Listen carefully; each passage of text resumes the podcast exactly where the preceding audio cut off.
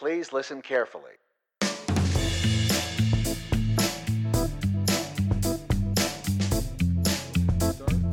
so I think we're pretty much ready. You good? All right, let's do this thing. All right. so, Grace, welcome on to the Heard It Here podcast. Uh, as always, I'm your host, Cooper Hurd. It's a pleasure to be here with you. Uh, Grace, Grace Raynor uh, of The Athletic, uh, covers, I, I would say, the lead expert for Clemson football. Uh, Grace grew up in North Carolina, graduated from UNC, covered the Rangers and the Yankees for MLB.com before joining the Post and Courier down in Charleston, South Carolina, uh, where she first began covering Clemson football. Uh, saw on your on your bio on the Athletic, you're a hoops head. Apparently, college hoops head. Is that so? Yeah, I mean, having grown up in North Carolina, you that's basically how you earn your citizenship. But um, yeah, I never understood like big time college football until I moved to South Carolina. Yeah. So, were you? Did you have a, an affiliation? I assume with UNC before you got there. Did you have family that went there, or just uh, always a fan? I did a family that went. Yeah, my dad went there um, for his undergrad and for med school, so he was like very, you know, he spent eight years in Chapel Hill, so we would. Uh, I I grew up going to a lot of those basketball games as a kid. Oh, I can imagine. See, I my uh my, my dad's from like California. My, my my parents are not from South Carolina, so I don't have that. Uh, we actually watched a lot of Gamecocks when I was growing up. Sort of, you know, the the Marcus Lattimore Clowney years. Oh Uh, sure, yeah. Oh yeah, uh, awesome team, but uh, nobody at Clemson wants to hear that. uh, it's, it's a lot different though. I know. Um, having what was like the best? What's the best? What? So maybe just your favorite game that you went to as uh, just just one of the your favorite UNC basketball games, Oh man. or just you know favorite Um, memories you have, favorite players even.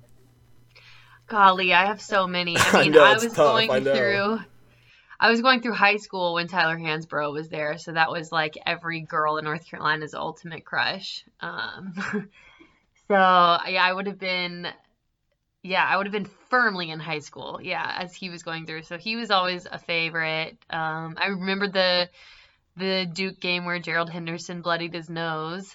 Um, trying to think what of my favorite game was. I don't know. There's just been a lot, but Tyler Hansbrough was a favorite. I loved Ty Lawson. I loved Danny Green. Really, that whole 2009 team that won it all was probably the team that I resonated with the most as a kid. Yeah, no. Oh, Ty Lawson was one of my. So I, I had just this weird affinity for like the the 2012-13 Nuggets, and Ty Lawson was their oh, star. Oh yeah. I, I loved him for no n- no real reason. He was just so exciting. So ex- it's a, it's a shame sort of what's gone down since, but I mean he was awesome in his heyday. So Yeah, he really was. Just he's just so fast, and I mean, point guards in general are quick, and the point guards at UNC are always quick. But I don't know. I just I I'm with you. I loved stylistically how he played. yeah. So were you there? Um, then I, I'm not sure which years you were at Chapel Hill. Were you there for the Austin Rivers year? I was. I was a freshman. I will never forget that moment. Yep. Um, I was a freshman, and so at UNC, you know, the tradition is if Carolina beats Duke, uh, you rush to Franklin Street, and um, you know, you don't ever get tickets as a freshman to to UNC Duke. It's a it's a very heavy upperclassman thing. So, uh, my dorm, I remember, was having a watch party and I will never forget it. I had I had just bent down to tie my sneakers because I was like, all right, I got to get ready to run. and then I looked up from tying my shoes and he buried that shot and I will never forget it. The whole room was just like, all right, well, Man, that's terrible. See, that's I I I actually I started my first year at Clemson was the first title we lost. So, I mean, I guess yes. I, I guess the point I was gonna make is that I, I I've never really had any of those experiences, but you know, I guess the first title would be the one where, yeah, it's just after a game like that, it's not you're not angry, you're not like frustrated. It's just like, oh well, huh, there's that. Especially in Yeah. yeah, go Those are ahead. the ones you remember. Oh, you'll never forget it. You'll never forget it. That's for sure. Yeah. Um. Yeah. No. So, I want to talk about a couple of the articles that you've written recently. As I mentioned, um, you write a lot, a lot of Clemson football at the Athletic. Um, one of your most recent pieces was about the Clemson defensive line. Uh, the first quote that really jumped out to me was the one you got from KJ Henry, uh, the uh, redshirt uh, freshman defensive lineman. He was the quote uh, about Brent Venables talking about how he's much crazier in practice and it's not even close. That's yes. just can, can you maybe like give me a little context on that? I think that's just so hard to fathom. Yeah. Well, so after the BC game, I knew I wanted to write about the D line, and you know, obviously, as anyone who's followed Clemson football knows, there were if there was a question heading into 2019 at Clemson, like that was it. I mean, there was absolutely no close second in terms of question marks or, or lingering topics at Clemson is what you know what was this D line going to look like, and so. Um, you know, we've seen them progress over the course of the season, and we saw Venables, you know, he rolled that dime package out a lot beginning of the year. A lot of three down linemen. Um, he, we're starting to get more traditionally into four now, and so I just I knew I just kind of wanted to zero in on this group and and kind of figure out, all right, how did they get here? Like this is a group that just had immense turnover and are still really holding their own, you know, with a, a bunch of guys that have little to no experience. So um, talking to KJ, you know, we see we see Venables on the sideline going nuts. Um, we see his get back coach and all that stuff. But I just kind of wanted to know, like, okay, how intense is he like in practice, and what is it about this man that every single year he figures out how to you know, cater to his personnel and, and figure this thing out. I mean, there's just no drop off every single year. They lose a million people, and every single year Venables figures it out. So that was kind of the inception of that quote. Was I was just kind of asking KJ like, we see like Venables going nuts on the sidelines, but like, what is he like behind the scenes when he's trying to develop like this young defensive line? Yeah, no, I really like that point you made about Venables being able to tool his his schemes to his personnel. I think it's very often it, it, just in the world of sports you have these big machismo personalities and it's you're gonna do my way because my way is won games. Well brent venables has won two national championships with his defense and yet he's still tinkering taking inspiration. I, I there was there was the whole thing about him going to visit ohio state uh, sorry not ohio state iowa uh, iowa state uh, sort of looking at their defense. He's just yeah. Yeah no do you want to talk about that for a second actually yeah, so I actually didn't know that he had done that, but I think it just kind of shows just how he is just so incredibly detailed and so precise, so um, meticulous. You know, he's he's we've heard K'Von Wallace describe him as a mad scientist. um, someone I think it was it might have been Nyles Pinckney. It was either Nyles or K'Von. They were both talking about how much film he watches. I think it was actually K'Von, and he was saying that like he is almost certain that Venables wakes up and watches film from 8 a.m. until 10 p.m. Like he thinks that he's watching it on his phone as he walks through the door. Like this is a guy who is just always looking to learn. And so I thought that that was a really neat um, little anecdote that got into the press this past week that hey, here's a guy who's at the top of his field. He's arguably the best defensive coordinator in the country. He's making $2 million. There's loads of people that would want to come learn from him. And yet he's going to fly out and go pick someone else's brain to see what he can take from other schemes and other styles. Yeah, exactly. I, the, the, the last point you made about him being at the top of his craft and, and still going out to, you know, seek the tutelage of, of other people. I wanted to ask you, I don't know if you've heard any stories uh, yourself? You've got any stories about this about Venables playing as the practice team quarterback? I feel like that's one of the, that's one of like the best stories that people that aren't like Clemson people don't know about, but it just makes sure. so much sense with his personality. I love Brent Venables' alter ego. Yeah, so he this started I guess a few years ago when I think it would have started around 20 16, maybe around the time I think that Clemson won it all the first time. Um, but uh, let this, as the story goes, uh, Venables was just not happy with the way that the scout team was running things and just decided to hop in there himself. Um, his alter ego is a scout team quarterback named Jimmy Greenbeans. and um, my favorite Jimmy Greenbeans story is actually um, from, it might have been either can't remember if it was a year ago or two years ago, but essentially, Clemson I think was having a not great practice, and um, this was before the playoff, and Jimmy Greenbeans was extra animated. And I think Clelin Ferrell was telling me that he had said something like, "You guys don't want it, you know. You guys are, you know, you don't have the attitude that you need." Just kind of questioning, I guess, their uh, motivation. And so then Jimmy Greenbeans gets out there running scout team, and Clelin Ferrell and Christian Wilkins just pancake him. I mean, just completely like just knock him out. And so that's probably you know can I just you can just see this going down like Venables on the one hand, you know, trying to amp his team up and and and getting in their grits a little bit, and then the next play, his alter ego comes out, and Clelin and Christian just destroy him. I, I can see him getting up off the ground and like smacking him on the butt and be like, "Good play, guys." Yeah, he, I'm sure he loved it. Oh my god, that that's yeah, that's about the best story I feel like I could have gotten out of that. I'm so glad I asked. uh, I know I don't remember all the details, but after we finish recording, I'll pull it up in my notes and email it to you. Yeah, definitely do. Yeah, I guess that's so. I guess that's pretty much all I had to talk about with Brent. But I, I just wanted to mention since I had a few questions about him. Have you seen those like Dabo, Dabo and Brent 2020 shirts around campus?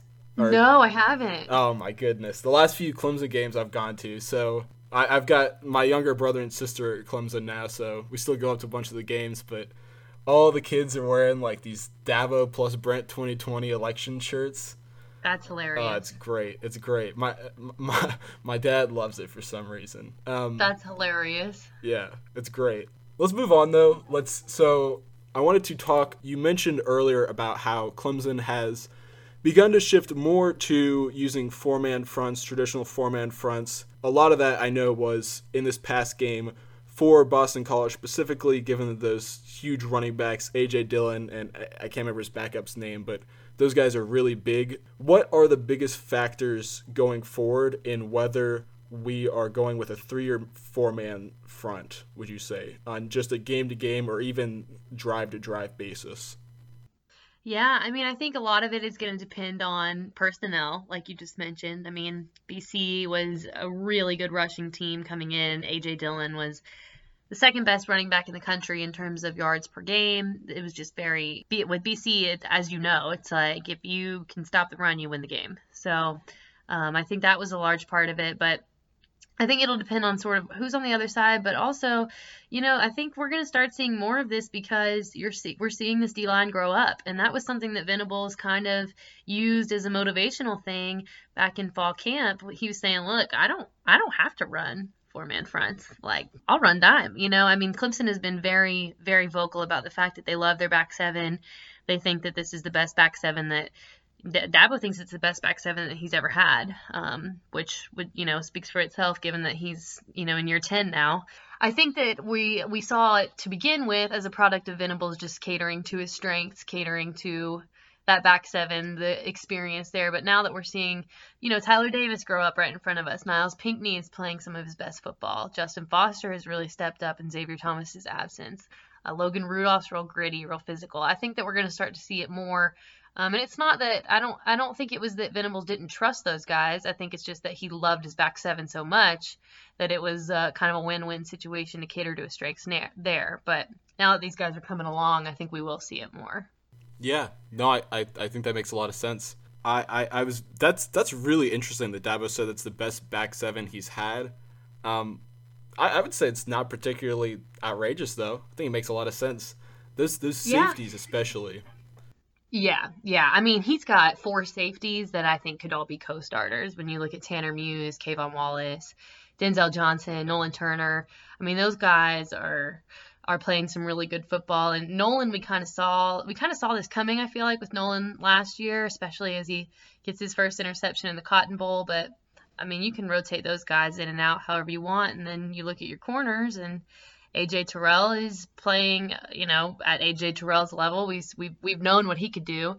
And then Derion Kendrick has been um, really consistent and really flashed for, for a guy who did not play this position, obviously, before this year. Yeah, no, Derion especially. Uh, Mario Goodrich has been really good as a third corner yeah. too. I think he, I, I could absolutely. So, I, am really glad that Derion has done so well. But if if that had not happened, you know, if things hadn't gone as planned, I wouldn't be too worried with Mario Goodrich as our second cornerback. I guess that's the way I'd put it. Um, yeah, they've built some good depth back there. They really have. Yeah, absolutely. And, and that's sort of the strategy Clemson's always had. You know, it's that they are really good at getting guys that will wait a couple of years, bide their time because they know when they're older and they're smarter and they're ready, they'll be able to play. They'll have an opportunity. Yeah, I mean, we've seen this trend for a while. Dabo plays tons of guys. I mean, it seems like every week he's playing 100 plus guys at home and all 72 on the travel roster. So, um, and then every year, I think one of the most interesting things that he does every year is when they're in the middle of bowl prep, which obviously the past four years has been college football playoff. Um, they have a couple days in practice that are just solely developed developmental practices. You know, like the first and second team, the the the veterans they leave and and they spend some time just kind of developing these young guys, bringing them along. And I always thought that that was so interesting that here you are in the thick of you know, potentially competing for national championship and you're taking time out of your day to start developing the next year's team. Yeah, it's pretty crazy. That's certainly not something I would have expected. I bet a lot of that though is just how sort of self-driven the the sort of senior and junior squad is. The the uh, more veteran guys, you don't really have to sit them down. I, I imagine they can go watch film on their own. They they sort of have an idea of how to train and get better. That's part of being a senior at Clemson. Yeah, definitely. I mean, by the time that you are, I would say by the time you're in your third year at Clemson, you kind of know the lay of the land, um, the expectations, you know, the schedule, uh, what's acceptable and what's not. Um, and I think we see we see that you know Travis Etienne's in his third year and he is more of a leader than he ever has been. Trevor Lawrence, he's only obviously in his second year, but you know the expectations are pretty clear once you get on campus from day one, and then you grow into that role as you progress. Yeah, absolutely. You, so you mentioned uh, Tyler Davis earlier, just kind of in passing. I wanted to ask about him. Was there maybe obviously he's been a revelation, uh, true freshman. Not even so he was a maybe the, I believe he was maybe the 12th ranked defensive tackle r- recruit this year. Now he's starting for one of the best teams in the country. Was there maybe a moment or, you know, a particular interview with someone where you sort of realized this guy Tyler Davis might be a force already this year? Yeah, I would say spring practice. There were two players that we heard Dabo talk about more than anyone else in spring practice, and it was Joseph Ngata, the freshman wide receiver, and Tyler Davis. Um, so I'm not surprised that we're seeing what we are. I mean, just the way that they talked him up um, so consistently every single time we talked to them, you know, and it just sounded like he was a guy that got in the film room really early and understood things very quickly. And um, you know, I think I think one of them had said, I think one of the upperclassmen had said he showed up on the first day of spring practice and already knew exactly what to do. Um, so he's just a guy that very uh, cerebral and and obviously has the athletic talent. But yeah, I, I, would say spring practice is when we started getting this this kid started to get on my radar in spring practice. Yeah, yeah, that makes sense. And uh, I'm glad you mentioned Joe Ngata. I don't actually have anything written down for him, but he's. I, I am gonna have to segue right quick because I, I love him. He's just one of my favorite players. Have you have you entered interviewed him We've only talked to him a few times. He's very, very quiet, but you can tell that he's really thoughtful and he's a guy I've got my eye on. Just I think that there's more in store for him. Like I, I think I don't know. It just kind of feels like Clemson might have something up their sleeve with him as we get into the postseason time. That's really interesting. Yeah. So I guess one of my kind of nutshell conspiracy theories about Clemson is that I think they could have played Joe Ngata, like uh, not Joe, um, but Justin Ross like sixth or seventh game of the season and really gotten him.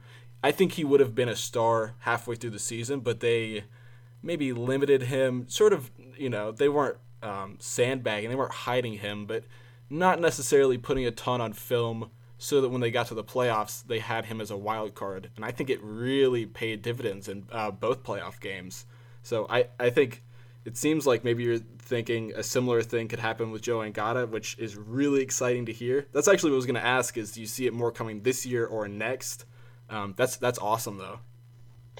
Yeah, I mean, I don't have like any, and this is this is just my personal opinion. Like, I don't obviously I don't have any like crazy inside info on what Clemson is doing with their playbook, but there just seems to be a little bit of a disconnect between how much he was talked up in the preseason and then now what has happened. And that's that's not to say that he's playing poorly because he's not. He's a freshman. He's getting his legs under him and he's gotten out there and, and made some good grabs. And uh, by all means he very much uh, looks and acts the part of someone who's you know you know going to be next in this lineage of, of a very long wide receiver group. But i don't know. He, it just seems like i don't know. I just think that it's possible that they've got some stuff that they've got some stuff maybe they're working on that like you said they haven't put on film. And maybe this is just my conspiracy theory, but I don't know. We just heard so much about him and then haven't really heard that much since. Right. Yeah. So I think to me, it's yeah, it's more the snap count and how much he's being mentioned by the coaches. It's not it's not his play. His play's been awesome, which makes me yeah, which sort of leads me to put the tinfoil hat on, do a little conspiracy theorizing. uh, yeah, yeah. No, I that was good though. Let Let's go back to Tyler Davis though for a second. So Tyler Davis, as you mentioned, uh, a, a, force athletically. What really stood out to me, the first play, and sort of why I mentioned this, there was a play. I would have to go back and watch it, but one of the first couple of games where he was. Uh, so there was sort of a run out to the left side, or may have even been like a screen pass they got out, and Tyler Davis made the tackle, but it wasn't just like he participated in the tackle he was like the primary guy to make the tackle, like 15 yards down the field, all the way on the left side. I'm like, whoa, it's not our nose yeah, tackle. sure. It's incredible. So it's it's right. I think my I, I maybe heard him once sort of compared to Aaron Donald in in that he is not necessarily a 6'4", 350 pound defensive tackle, sort of the uh, Vince Wilfork behemoth type. He's more of just he's a, he's a very powerful guy very quick, uh, can move in the open field for being a nose tackle, and it sounds like, as you're saying, just so smart, so able to pick things up. Yeah, I mean it's it's been funny over the course of the season listening to his teammates talk about him because it's like every time that we hear about him, there's some different nickname. Dabo started calling him Baby Dex after Dexter Lawrence because they they do kind of look a little bit alike in the face and then obviously they played the same position and you know all that stuff. So first it was Baby Dex, and then it kind of evolved into um, Sean Pollard was telling me in the, I guess it was in the spring, maybe it was in fall camp, that they started calling him Fire Hydrant because he was so hard to move, and he was just like so you know he's thick and just difficult to move. And then they also have called him in that same vein. They've called him Tree Stump. So this guy, this this is a dude that you know, this is a senior offensive lineman saying this guy is really difficult to move and go up against. And I think that tells you all that you need to know because Sean Pollard, you know, he is he's he's not a noob. He's seen some some good D linemen in his day. Um, and so if he's saying that this guy is one of the most difficult, then you you're inclined to believe him. Yeah, yeah, absolutely. And I'm I'm not surprised at all to hear that a lot of guys are talking about Tyler Davis. You know, even just he's he's a he's a superstar of the Clemson vlog. Absolutely. Oh, I love him on the vlog. He's so funny. Uh, yeah, he absolutely just highlights it. The the the clip of Tee Higgins talking about him going on the jet ski at like 15 miles an I hour. love that clip so much. when he wanted to go on the boat so bad. Yeah, he's hilarious on the vlog. Yeah, he's. Uh, I, I I I love to watch him on there, but he. I mean, he's been incredible in the field too. He's definitely he's been awesome. I, I wanted to ask so out of the um, just out of these three backup defensive linemen, uh, out of Jordan Williams, Justin Foster, and KJ Henry, just which of those guys do you expect to have the biggest role going forward? And maybe just who do you see? I guess just yeah, who who do you see as the having the biggest role within the team going forward in the latter half of the season? Um, I think I would say Justin Foster just because we've seen sort of that exact thing happen. You know, Xavier Thomas has been out these past couple weeks with uh, dealing with a concussion, and it's you know been a lingering thing where he's they weren't quite ready to clear him, and so Justin really had to step up at Louisville at home against Boston College.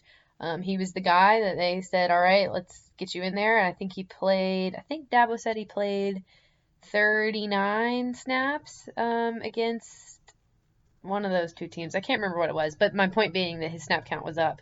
Um, but he's just a guy that, you know, Clemson has said all year long that they feel really good about their depth at defensive end, and they kind of feel like at defensive end, it's a, a strength in numbers type deal because they do have so many bodies they can rotate in and out. But I think that uh, you look at what Justin Foster has done these past few games. Even he's clogging up the stat sheet, and Dabo's saying that he's still not playing as consistently as he as he can and could, which is crazy to think that you know we look at it and we're like, wow, this this guy played great, and Clemson is saying, oh no, there's still much more there. There's a lot of meat on the bone. So I would go him for that reason, and also because we've kind of seen that come to fruition. I think that's reasonable. Yeah, I think you. Yeah, I, I think Justin Foster played awesome the last couple of games, especially that Louisville game. That was definitely his breakout game for me. I mean, I was vaguely aware of him, but that was where he went from I know his name to I know I know his game. Uh, did not I didn't mean to make that rhyme. I, I almost couldn't get through with it. yeah, no, I, I, I and I think those other two guys, uh, Jordan Williams and KJ, will certainly get playing time, and we've seen how, just how deep they go with the line, especially in games that aren't particularly close. Yeah, I, I think Justin Foster could absolutely make a, and that's sort of why I asked that question is because I think those two guys will play well as backup defensive linemen, but I think Justin Foster, it's going to be more than just being a good backup. He's going to be, um, I guess, the basketball equivalent of like their sixth man is sort of what I'm envisioning. Yeah, I think you can look at him Logan Rudolph and Xavier Thomas essentially as co-starters. And and we you know I mean Justin had started I think four games maybe before Xavier got hurt. So like he's been in the starting mix before. We just haven't seen him have to consistently hold down the fort like he did with Xavier out.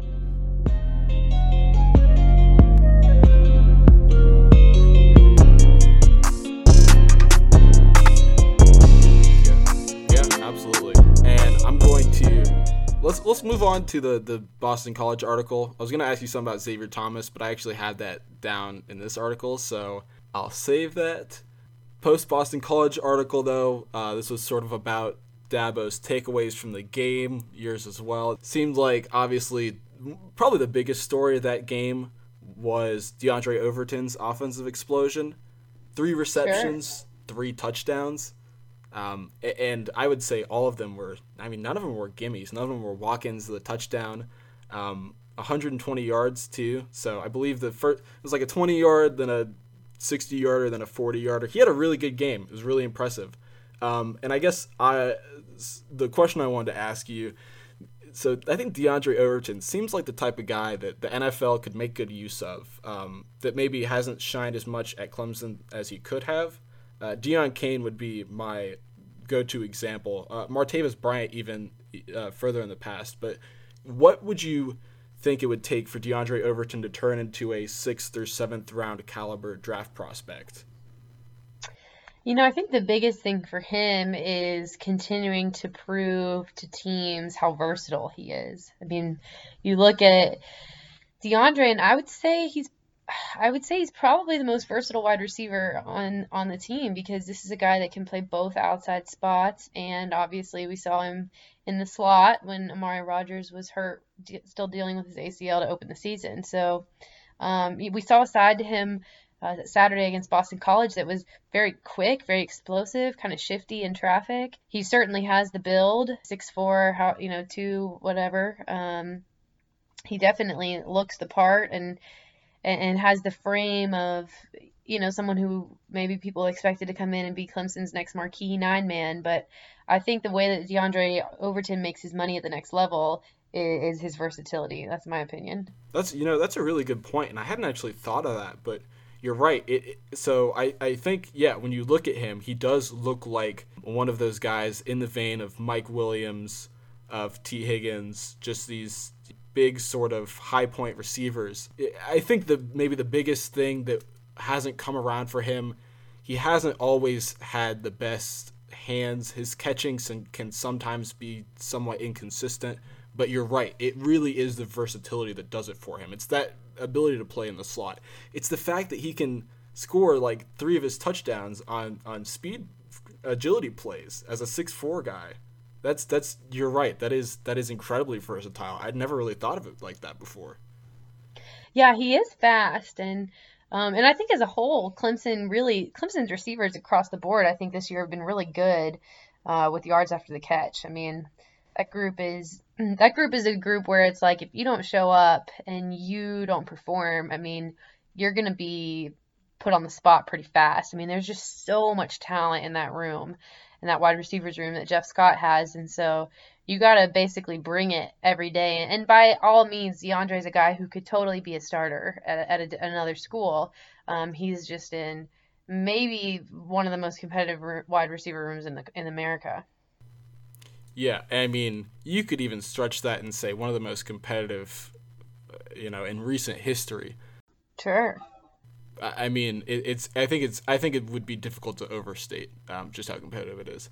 But I, I, you mentioned the impressive ability that Clemson receivers have shown to generate yards after the catch this year, which is a perfect segue into my questions about Amari Rogers. Yeah. He's been the master of that this year. Obviously, that first touchdown against Syracuse, right, where he had the maybe like a five yard catch and just turned it up the sideline for an uh, 81 yard touchdown.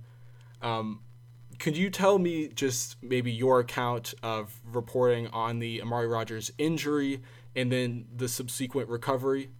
Yeah, I mean, Mari's story is really remarkable when you actually sit and sit down and think about it. I mean, now it's at the point where he's been back for so long now. I think he came back, might have been that Syracuse game or maybe even the week before. Was the week before? Yeah. Okay, so he's been back for so long that you kind of forget. Like this guy wasn't, you know, by all means, when you look at uh, normal ACL tears, you would think he would just now be sort of, you know, working his way back, trying to figure it out. I mean, at the time that he tore it, I don't think it was unreasonable for people to think he would miss the whole season. I mean, a lot of times he tore it in, uh, I believe, late March. I mean, a lot of times these things take nine months. So for Amari to come back in basically five months and some change is is kind of a medical marvel. Like I think someone at some point should study his body. Like it's just I've never seen anything like it. But um, I will say too that he is just incredibly diligent, and he's a guy that you know you would always see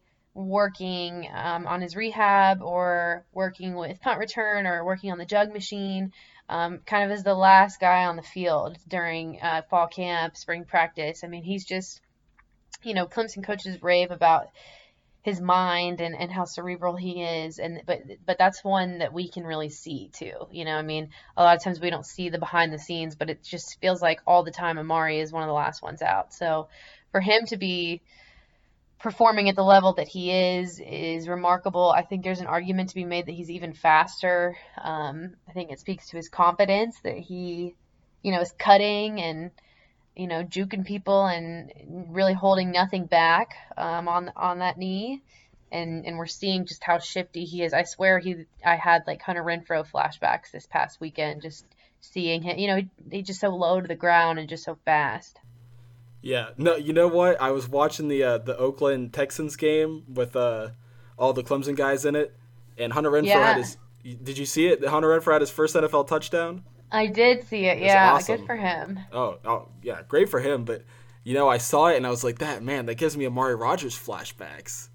That's that's what level it's at at this point. They yeah. they really are. They have a very similar game.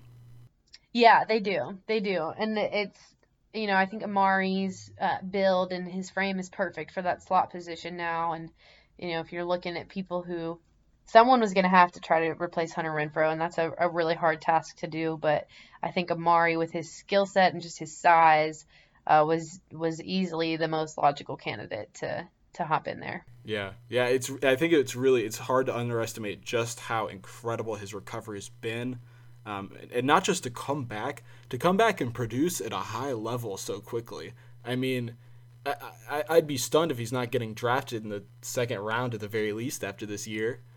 I mean, that's it. It really has just blown me away. Um, do you maybe get a sense? It maybe it sounds like he's always been a leader, always had just a very um, impressive demeanor about him. But have you sensed maybe a, an even new level of respect for Amari amongst his peers and maybe the coaching staff as well after this recovery? Yeah, I mean, Amari, Amari is a guy that has always been, at least from my vantage point, has always been incredibly well liked, very well respected. But I think now um, he's just been the poster child for diligence and perseverance and attacking his rehab in the way that he did. You know, Clemson coaches can now point to him and say, "Hey, be like Amari." You know, this is a guy that was extremely precise in his rehab and they've said it before. I mean, they they think that Amari trains and acts and carries himself like a pro. And so now, given what he has done and, and how quickly he came back and the results that he's now having, in addition to already being super well liked, he, he can now be the example for you know everyone else across the board is hey look at how hard he worked and you know go try to be like Amari. Yeah, yeah, and it, it, so it's not a huge surprise that he's got that professional attitude. Um, his father, uh, for those of y'all who aren't Clemson fans, was uh, Tee Martin, uh, star quarterback for Tennessee. Amari was raised in that environment, but I thought it was really just super telling. It might have been uh, your piece about Amari, uh, where there was a quote uh, Tee said like after three months, Amari was back jogging, maybe even less than three months, and his father was blown away by that. I mean truly, I think the work ethic is what's most impressive out of all of this. Yeah, I mean, a lot of it is like, okay, Amari is probably genetically inclined in a way that a lot of us might not be, um, but he had to put in the work too, and he had to stay the course and be patient and understand when he could push and when he couldn't. And I know he was chomping at the bit to, you know, get back even earlier than than Clemson let him. Uh, but yeah, he he deserves a ton of credit for the way that he handled himself. Right. It's not all just about passion; it's about discipline as well. Yeah, that was that was really insightful. Do you uh, just a couple more uh, topics to hit? So I want to talk a little bit about the O line, the offensive line. Obviously, Jackson Carman on that left tackle spot. He's a sophomore now, but the other four guys um, you got John Simpson, you got Sean Pollard, Gage Cervenka, and Tremayne Anchrum. All those guys are seniors. What has it been like having such a just such an experienced group? What what level of cohesion have they has that led to? And has there has anything opened up for the offense having an offensive line like that?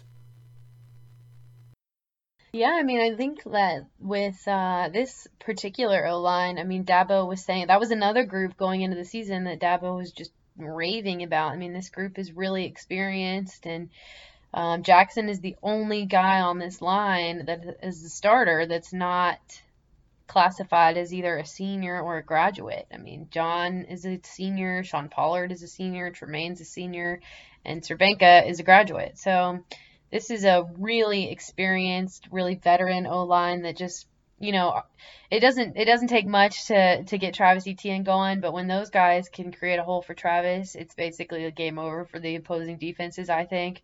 I was I have been a little bit surprised at the penalties. I think that they've been a little um, sloppy at times, maybe a little undisciplined at times, but Dabo had even said after the Boston College game that it was nice to kind of see them cut some of that silliness out and and get to work. But yeah, this O line, I mean, across the board, obviously O lines don't get a lot of credit, uh, but this Clemson offense is, is rolling pretty good, and, and those guys obviously yeah, are where that yeah, starts. and I'm glad you mentioned the penalties because that's I, I wanted to lead into that. Um, it's actually so for me, it definitely came to a head uh, in the North Carolina game. The super tight game. Um, would you say so? I, and I actually, I guess it looks to me the past three games as if the penalties have not been shored up per se, but certainly cleaned up to an extent. Um, would you? I guess first, would you agree with that? Uh, and second, who do you think is most responsible for sort of recovering from that North Carolina game? Yeah, I would agree with that. Um, I I think Clemson had three penalties um, for 20 yards, I think, against Boston College, and none of them were on the O line, uh, which I thought was a huge mark of progress because at the midseason, you know, the Athletic had all of us do midseason report cards, and um, I think seven games in, the O line was responsible for like almost 50%, if not a little bit more than 50%, of all of Clemson's penalties. So uh, certainly it is definitely something that you notice when it's happening and also something you notice when it's not happening because that's just that's just so crucial and so important and at North Carolina they had some not just some penalties, but some really crucial penalties at some really awful times. And so I do think they've shored that up. Um, and I think that that's just a discipline thing. I think it's just a cohesion thing. Uh, certainly, Dabo and, and Robbie Caldwell are not letting these guys get away with, you know, just silly mistakes they should not be making. So um, the bye week and, and heading into the second half of the season, I think really sort of got them ready to roll. And I think the North Carolina game, you know, put a little pep in their step a little bit. This, you know, they they those guys were lucky to win that game. Yeah, it does always seem like Clemson needs a couple of just sort of uh, kick in the butt games. Uh, the, the the sort of classic one for me will always be the uh, the NC State game a couple years ago where they had to have the missed field goal to go to overtime and win. Yeah. That that was just you know that that was the pinnacle of it. But Clemson, and I mean you know I, I, I think to an extent. So if you win a game like that, I bet Dabo was not particularly upset that they had the experience against North Carolina that they did. I think you have to have a close game like that every once in a while to sort of sober you up and remind you, yeah, you're good, but you're not you're not you're not perfect. Right, exactly. I mean, these games, you know, every year it seems like they have either a loss or a almost loss that uh, wakes them up a little bit and sort of puts them into foot on the gas mode as they head down the stretch. I guess you could almost call it Syracuse last year, though. Sure, yeah. Yeah, uh, uh, obviously extenuating circumstances with the quarterback situation, but uh, yeah, I mean that's I, will never forget that game. I, I, was I was in the student section when Etienne ran that last last touchdown, and that's been that's that's like one of most my most vivid memories of Clemson football. It was just amazing. But that was obviously kind of a turning point for the Tigers. Um, a little bit different because you had Trevor Lawrence taking it over as the quarterback, but I mean it's it's just um, so I guess in 16 it was the Pitt game. It was it was Pitt with uh, yeah. uh, James Conner and ah Nate Peterman their quarterback. It was James Conner. Oh, was really he? I don't know. I wasn't on the beat at that point. Maybe. Oh, that's right, right. Yeah, but um, so it, it was like a 42-41 loss. It was like the same time too, like seventh or eighth game in the season. So a little later, but that has just been a peculiar Clemson trend. So the last thing before I get you out of here, as I mentioned, I wanted to just ask you about Xavier Thomas. He's been out the last two games in the concussion protocol. Uh, you reported he uh, that happened with I, don't know if it was like uh, uh if it was scrimmage or just like a one-on-one. Was versus uh, up against John uh, Simpson, right? Just kind of got knocked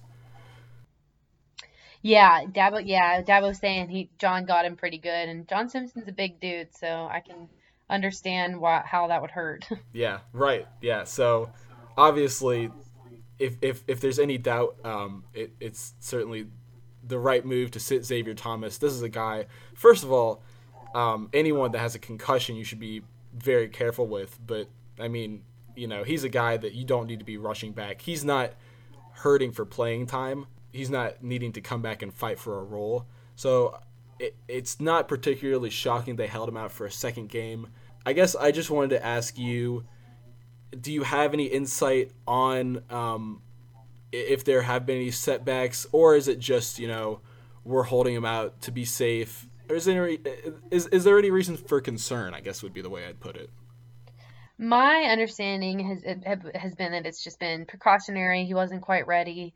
Um, I think that I think if I read it correctly, I think Dabo said on Wednesday night that um, you know the plan was for him to dress out, be ready, maybe go through pregame warmups, but hold him because hold him if they can, given that this is you know this is a game they're probably going to win with Wofford, and there's no reason to to rush that. But I I do think that he was back in full pads this week, um, so I don't have any reason to believe it, like to me, it sounds like he's prog- he's moving forward and he's progressing forward. So um, I haven't heard anything about any setbacks behind the scenes or anything like that.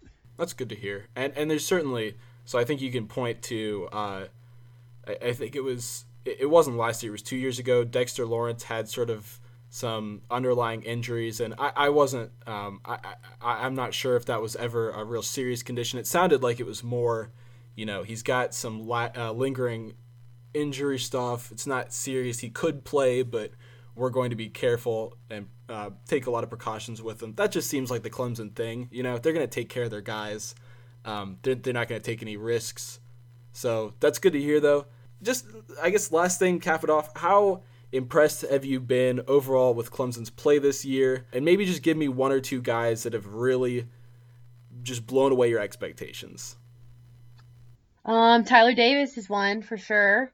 Um, he's just been, you know, we talked obviously a lot about him. Um, Travis, I think is, you know, I think the big thing with Travis was everyone was like, okay, is he going to sustain what he did in 2018? Because he had just a monster sophomore season, and you wondered, um, a li- like a little bit with Trevor, like, is this something that he can repeat? And I've been incredibly impressed with Travis these last few games as he's sort of gotten his footing again, and they've given the ball to him a little more intentionally in some of these designed runs. Um, so, not that that one surprised me or exceeded my expectations, but I do think that there's a lot to be said for maintaining some consistency coming off of a, a ACC Player of the Year campaign last year. Um, and then the last guy I would say would be Isaiah Simmons. I mean, I think Isaiah, you can make an argument that he's playing the best football in this entire team right now. And if you're looking at Clemson All Americans, um, I think he has to be at the top of your list right now. Yeah, absolutely. Um, that that per, great list right there. Um, Isaiah, especially Isaiah, as you said, has been playing so well. Um, he could easily be a top ten, top five draft pick. I mean, he's he, he's gonna get paid. Uh, that's for sure. Yes, he is. yeah. Uh, so just a couple names I wanted to throw on that list. Lyn-J Dixon. I've been really sure. impressed. Yeah, he's sort of, uh, you know, he was, I guess, second in line um, coming into the season, but obviously Darien Rencher was right there as well. He's definitely solidified himself as the clear second string, and you know, hopefully the starter going into next season gives gives you a lot of hope at that position going forward. I think, as we mentioned, Joe Ngata has been really good already. Yeah, Derion Kendrick, he's another good one to mention, having switched from wide receiver to cornerback over the spring. Yeah, I, th- I think that's and then the offensive line as a whole. Oh, you know the other one I want to mention the linebackers, James Skalski and Chad Smith. Sure, yeah, they've been really good. Yeah. And, and, they don't get I, talked about a ton, but they've been really good. Yeah, and I think that's one that definitely would have uh, been more surprising. I think I think I, so I mean, you would know better, but I, or at least I guess my thinking of it was the linebacker corps was going to be weaker this year than last, at least. Uh, and I don't think yeah, that's this... I don't think that's been the case at all. I think they've been great. Yeah, they have. I mean, Dabo was just saying this past week that it all starts with those backers, and yeah, they they don't get talked about a ton, but you got to be really on your P's and Q's to be a linebacker at Clemson because not only are you playing for you're playing for Brent Venables times two. You know, he's your DC and your position coach. yeah. No, and those y'all who aren't huge Clemson fans, again, let me throw this in there. Jake Venables, uh, Brent Venables' son, is a linebacker at Clemson right now. Uh, if you ever see 15 on the field on defense, that is him. And that's another one of just the most amazing storylines that you know, Brent Venables being able to coach his son, but not just coach his son, like coach his son to coach the defense. Awesome. Yeah, it is cool seeing some of these um, children of, of the staff, you know, get in there and, and play at such a, you know, at, at the high level. And, you know, a lot of them have national championship rings now. Yeah, I think that's all I've got for you. I held you a little longer than I told you, but thank you for sticking with me. I really appreciate you coming on. Yeah, sure thing. Thanks for having me. Yeah, everyone, make sure you check out Grace's work, obviously at The Athletic. If you're not subscribed, definitely do so. Do you have like a promo code or anything? Uh, yeah, there should be. Uh, most of the times, new subscribers can hop on there. You can go straight to the Clemson page and uh, click on any of those articles, and then it should give you a 40% discount code if you're new. Awesome. Yeah. Yeah. And so, obviously, all her articles she's writing, but there's also uh, your podcast, Protect the Rock uh, make sure to check that out. Anything else you're doing? Oh, you know what? Uh, maybe just give like a just like outline the story you wrote today. Sure. Yeah, I wrote a story today about former Clemson cornerback Brian Mance in the early 2000s. He was a big star at Clemson and was kind of an up and coming guy in the coaching world these past few years. And then um, he got hired at Wofford, which is why I wrote it this week in particular, given that these two teams are playing each other. But um, about three years ago, he had a, a, terrible headache that he thought was just, you know, maybe a routine headache that was a little bit more extreme than they had been in the past. And he um, essentially went to the hospital, and a week and a half later, he found out that he was paralyzed and he has not walked since. So, um, just a really devastating turn of events for a guy that was really up and coming in the coaching world. This was a guy that Jeff Scott was telling me, you know, he thought that he might work his way up to Clemson, you know, come come be a, a young on the rise coach at Clemson. And so, um, just a, a terrible, horrible tragedy for Brian. But he is making really good progress. Um, he stood up for the first time by himself in May with no equipment, uh, just some just the help of his physical therapy trainer. So he is continuing to make good progress every day, and and that's encouraging to see because he just had such a bright future. Yeah, yeah, and a phenomenal individual. Um, y'all go check out that story if you haven't seen it. Uh, there's, I believe, there's a fundraiser link associated with that as well, right? There is, yes. There's a GoFundMe, and it's in the article. And um, also, you could just Google Brian Mance GoFundMe. Mm-hmm. Jeff Scott, I think, tweeted the link out today. So um, there is a, there is a GoFundMe to to help these guys financially. Yeah, so we'll be sure to attach that. Um, thank yeah, thank you so much for coming on. I really appreciate this. I had a lot of fun. Uh, I love talking anything Clemson. Uh, I'll let you get on. You've got a radio show in 15 minutes, so I'm sure they now. It was a good warm up, right? Definitely. Yeah, there we go. Uh, yeah, serious. Thanks for coming on, though. Yeah, I'll let you go. I'll, yeah, yeah, we'll have to do this again soon. Thanks. All right, bye now. You have a good one.